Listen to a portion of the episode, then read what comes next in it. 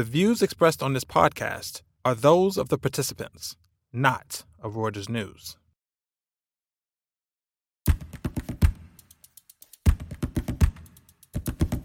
Private equity, what's changed? How about everything and nothing? On this week's exchange, I discuss this and more with Scott Sperling, co CEO of private equity firm Thomas H. Lee.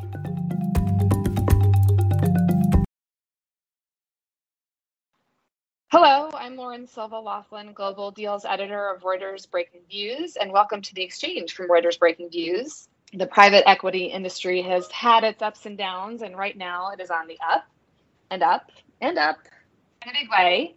Last quarter, it broke deal records set during the last boom, and some things are the same and others are very different. And here to talk about it all is Scott Sperling, co chief executive officer of THL Partners or TH Lee, as I know them, or Thomas H. Lee Partners, as some of you might know them. Uh, Scott, thanks so much for coming on. You're very welcome, Lauren. So TH Lee has invested in over 150 companies since it was founded in 1974. Though I, I think the way we really know private equity um, now, I would say you sort of started investing in that way in 1989. But that puts you among some of the sort of veterans of the industry, KKR, the KKRs of the world. Um, right now, you are actively investing about $14 billion, though today we saw in the news that Carlyle is reaching for a record private equity fund. So let's just talk, sort of start talking about how the private equity business has bifurcated since the last boom, where you have you know the Blackstones and the Apollos and Carlyle's publicly traded now. Asset gatherers, huge companies, and private equity for them is is getting bigger, at least in size, if not proportion of what they do. And then there's you and sort of Bain and some of the other veterans in the industry who have stayed the same, or maybe in some cases even gotten smaller. Is this a resort a result of sort of some of the things you've learned after the last cycle? Well, I, I think there are uh, different ways to get to similar places, and what we've seen is that there are a number of firms that are highly focused on becoming very large um, asset managers across the various types of private asset categories, what we used to call alternative assets. And if you look at a Blackstone with uh, its enormous success across uh, a number of individual private asset classes, whether it's private equity as we traditionally knew it, uh, moving into some of the earlier stage life science uh, sorts of things that, that they've done by acquiring some firms that have that capability. Uh, it's the enormous franchise that has been incredibly successful in real estate that they built that uh, Jon Gray, you know, really came out of. Uh, it's the work that they've done uh, on the debt side. That would be an example of, um, you know, uh, a, a, firm that's undertaken a strategy to expand across private a- asset classes, all the while continuing to build as an important element, but not the sole element, their private equity business.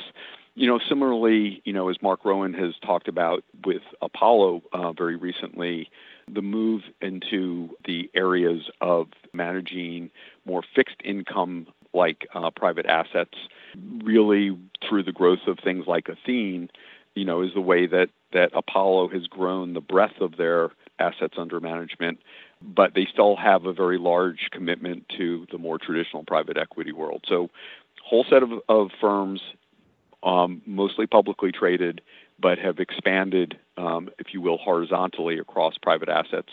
And then there are a number of us who've stayed highly focused much more on the pure private equity side, where we've each tried to create a franchise that provides competitive advantage in the areas that we tend to uh, want to invest in.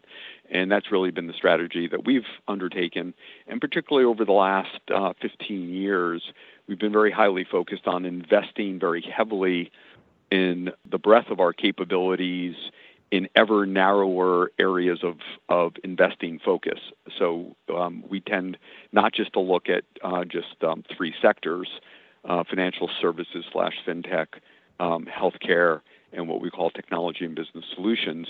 But within each of those very large sectors where we have dedicated groups of investment and operating professionals, we tend to identify subsectors that we think are particularly attractive and really try to focus in on those. So, you know, we uh, are characteristic of firms that have tried to increase their focus within that private equity category. And there are others who have been incredibly successful at building very big franchises across private assets. So, when you did you guys ever talk about this idea of becoming publicly traded and really large, or you know, can you talk me and, and if so, when did that discussion happen, and has it happened over a series of number of years, or did you see your peers in 2006, seven doing this and think that's just not going to be for us? I, I think it's more the latter um, that you know there there are a, a, number a number of us who like the private equity business and really want to continue to be highly focused in that one core area. And quite frankly, to be a successful large public vehicle, it is better to have the diversification that you see characteristic today of the Blackstones, Carlyles, KKRs, a number of others who again have built up major franchises, not just in private equity, but across a number of uh, private asset classes that allow them to provide a, a profile that that is more acceptable to public market investors, as opposed to mm-hmm. a natural volatility that may occur in any one of those, only one of those uh, asset classes but you guys i've seen something like a number between two and three trillion dollars that private equity that is meant to be sort of invested in private equity or, or as they say you know the sort of loose change in the private equity business looking mm-hmm. for yeah. uh, looking for an asset looking for a home so, looking for a home so do you still consider then i mean presumably you're competing with not only blackstone but but but everybody right are you guys still all sort of going after the same deals or did you think so, about things differently than you did in the last sort of yeah, so if, if, if you think about our, our, history, you know, we started off as growth investors at a time when the traditional private equity business, which you know we used to call the buyout business, the leverage buyout business, was more focused on trying to find value in uh, complicated assets that were worth more split up than they were together. Um, and you know, our strategy from our very founding uh, was more focused on things that were a little, a little bit growthier where we would make our money on growth. And so over time, the nature of the sectors uh, that provide that growth has changed. And we, you know, have continued to try to create the ability to be competitively advantaged in the sectors that uh, allow us to see that superior growth profile. And in doing that, and you know, we're clearly not unique. There are a number of firms that are trying to create their own set of um, of competitive advantages based on the nature of the relationships they build, often within a subsector or industry where they've had success. And you know, f- for us, it's been again in that financial services fintech area where we have a very long history of success and teams of individuals, the uh, Tom Hagerty's and Ganesh Raos of the world who have spent enormous amount of time there in our uh, technology and business solutions area, you know, we've built enormous capability in things like automation, where people like Jim Carlisle, uh, who leads that whole group, and his partners such as Mike Kaczmarek and Josh Bressler and Jeff Swenson, all tend to focus on areas within, for example, the broad automation sector, where we create, you know, very deep relationships that give us an advantage in creating deal flow and hopefully uh, evaluating that. You know, uh, what Josh Nelson and Megan Preiner uh, have done in healthcare, along with others like Mike Bell from our operating team, who used to be the CEO of uh, one of our portfolio companies, um, Syneos, when it was inVentiv. You know, Dan Jones, who runs our operating team, where we try to deploy operating experts at companies to help our management teams improve key business processes in ways that accelerate revenue growth help them become more efficient at what they do so we can generate you know faster growth in uh, various metrics of profitability and cash flow all of these very experienced individuals have again these deep networks of relationships and knowledge that help us create some level of, of advantage in the places we want to invest so let me just what I've the, just the, what I've just yeah. cited is probably a story that others can tell in their own areas. Yeah, I mean, I it's interesting because I keep hearing from lots of private equity firms this concept of growth as opposed to like you had said you know sort of the ship ship shaping up companies and putting leverage on them which is what the private equity business for better or for worse is what you're known for. But um, that changes the profile of the of the deal that you do in terms of the leverage and the equity right so how has that changed since 2007 i mean TH Lee was involved in some big deals then where there were lots of sort of clubs involved in leverage and all sorts of things. Um, but the deals now are looking a little bit different in the sense that the leverage levels are high, but the equity checks are bigger. Uh, yes. So, by the very nature, these growthier sectors trade at higher multiples. Mm-hmm. Uh, and you know, when you have these higher multiples, debt will make up a smaller percentage of the overall capital structure. Um, but the on the flip side, you're not dependent on leverage to drive the kinds of high rates of return that we're, we're trying to achieve. You're really focused on improving the operations of companies and riding both the secular growth curve as well as a specific competitively advantaged uh, accelerated growth curve for the company that you're buying. And that's where your returns are going to come from. And so there's a, uh, if you compare it to 2000, let's go not 2007, but let's go to post Great Financial Recession. You know, their multiples were much lower. The types of companies traditionally being bought by private equity were less growthy. You were still able to get a reasonable amount of leverage even when the markets were difficult post recession. And the amount of equity that was required would be a um, smaller percentage of the overall capital structure.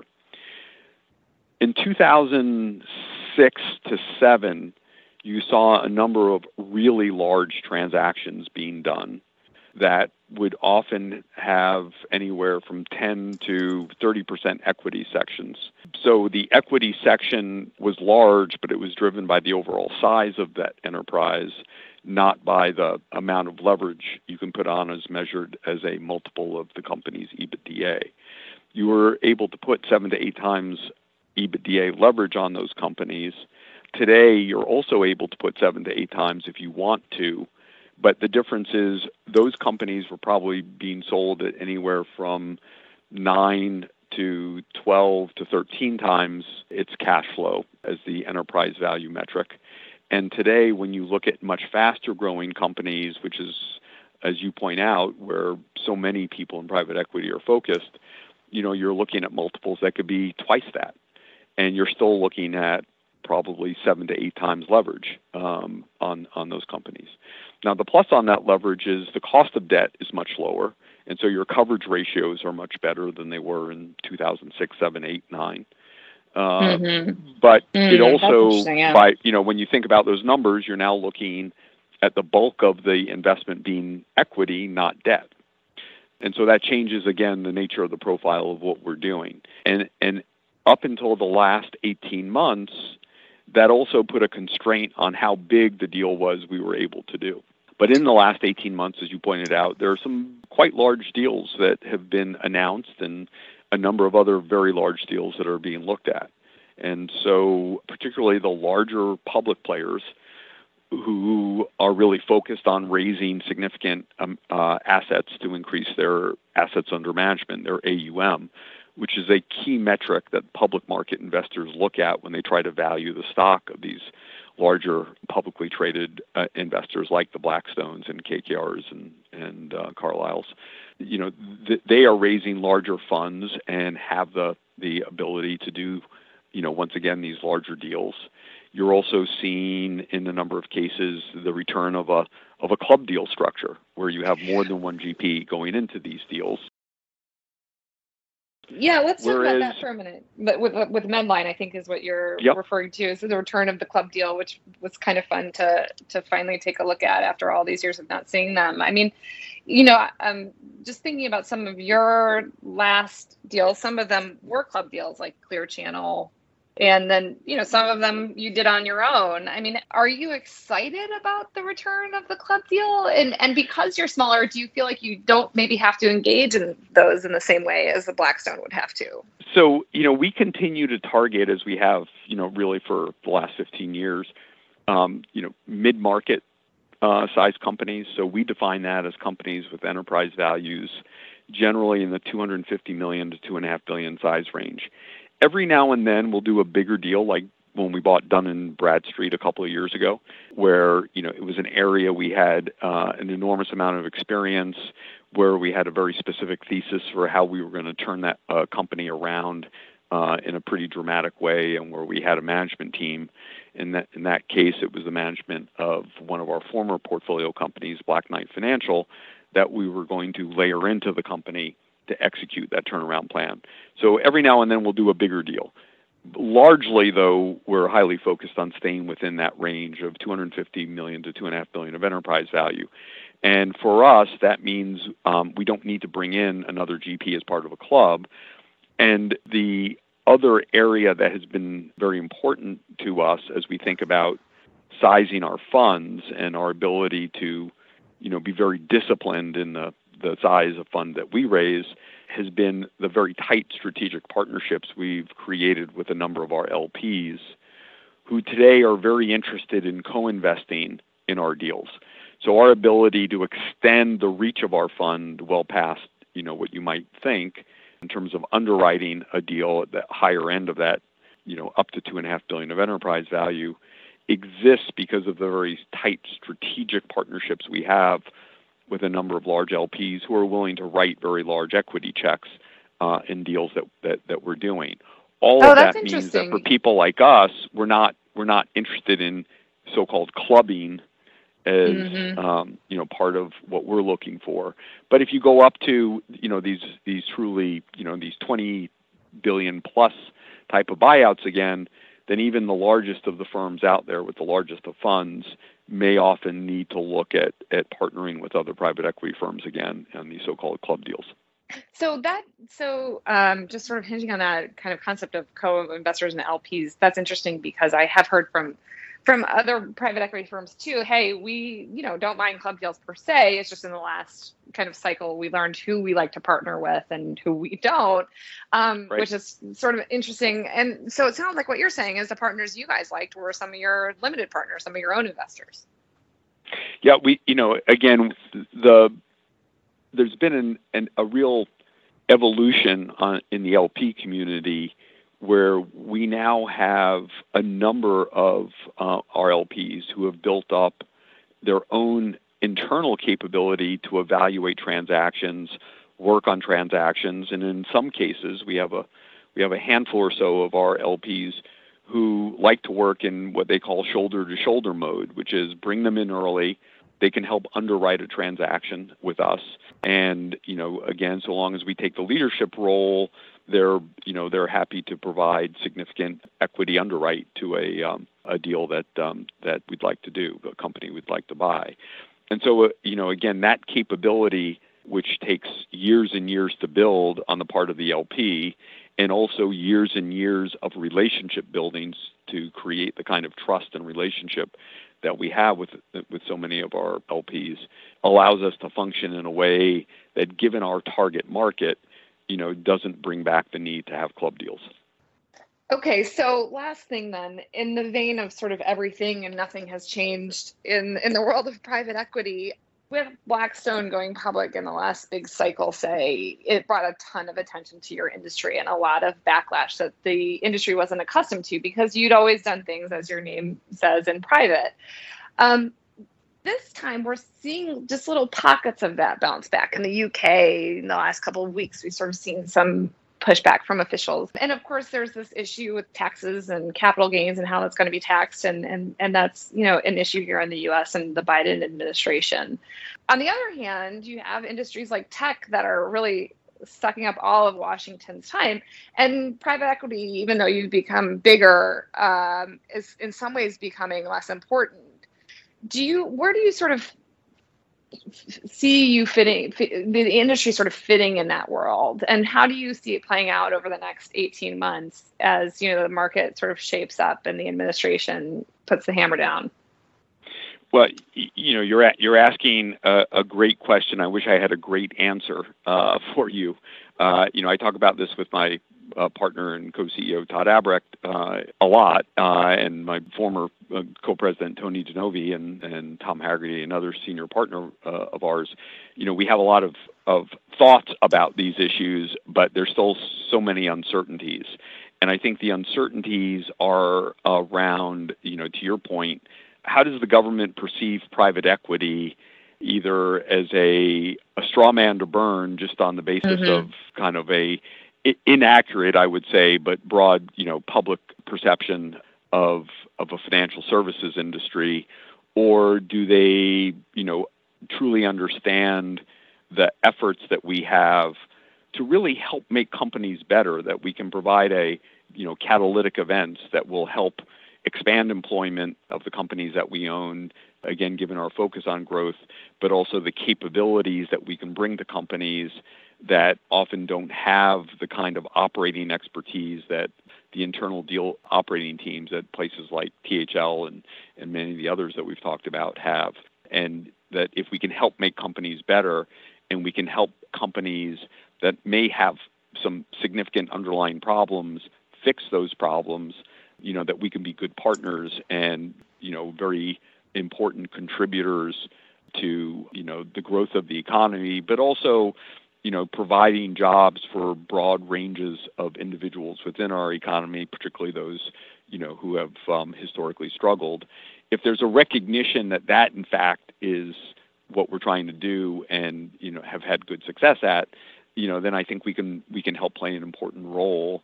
And there are there are a number of political leaders who do understand that and have had exposure, but you know, then again, you know, we're in a world where reality TV and social media tries to um, you know simplify things um, so that, that you know there are good players, bad players, and all sorts of things like that that really do not reflect the reality of of the situation, but you know allow punching bags to be created. And you know to your point, you know private equity is often a punching bag, and you know we're trying to do as much as we can to actually bring the facts out of both how we operate, what our efforts are to you know contribute to the, the broader economy of this country and many countries around the world, and you know be very mindful of the need for us to have a positive social impact that uh, affects every element of what you know we refer to as ESG, and and insofar as we can deal very directly and proactively with helping to drive um, diversity and um, overall societal uh, equity, um, you know, that that is something that we're mindful of and uh, very focused on. I was sort of, I mean, it was sort of interesting, you know, last year towards the end of the Trump administration when you know the issues with TikTok were bubbling up, and some private equity firms were being tossed around as a way to sort of save that um, save that business and save you know the United States apparently from right. whatever issues. You know, when that moment happened, I thought, wow, you know h- how the world has changed. Um, I guess it probably won't be the last opportunity for private equity to do something similar. But anyway, thank you. That's our show for this week, Scott. Thank you so much for you are coming very on. Welcome. This is very illuminating, and thank you to our producer Craig Hedich in New York. And our final thanks, of course, go to you, our listeners, for tuning in. Subscribe to The Exchange and our sister podcast, The Viewsroom, on SoundCloud, Spotify, or wherever you get your podcast fix. And check us out every day on breakingviews.com. Don't forget to tune in next time for another edition.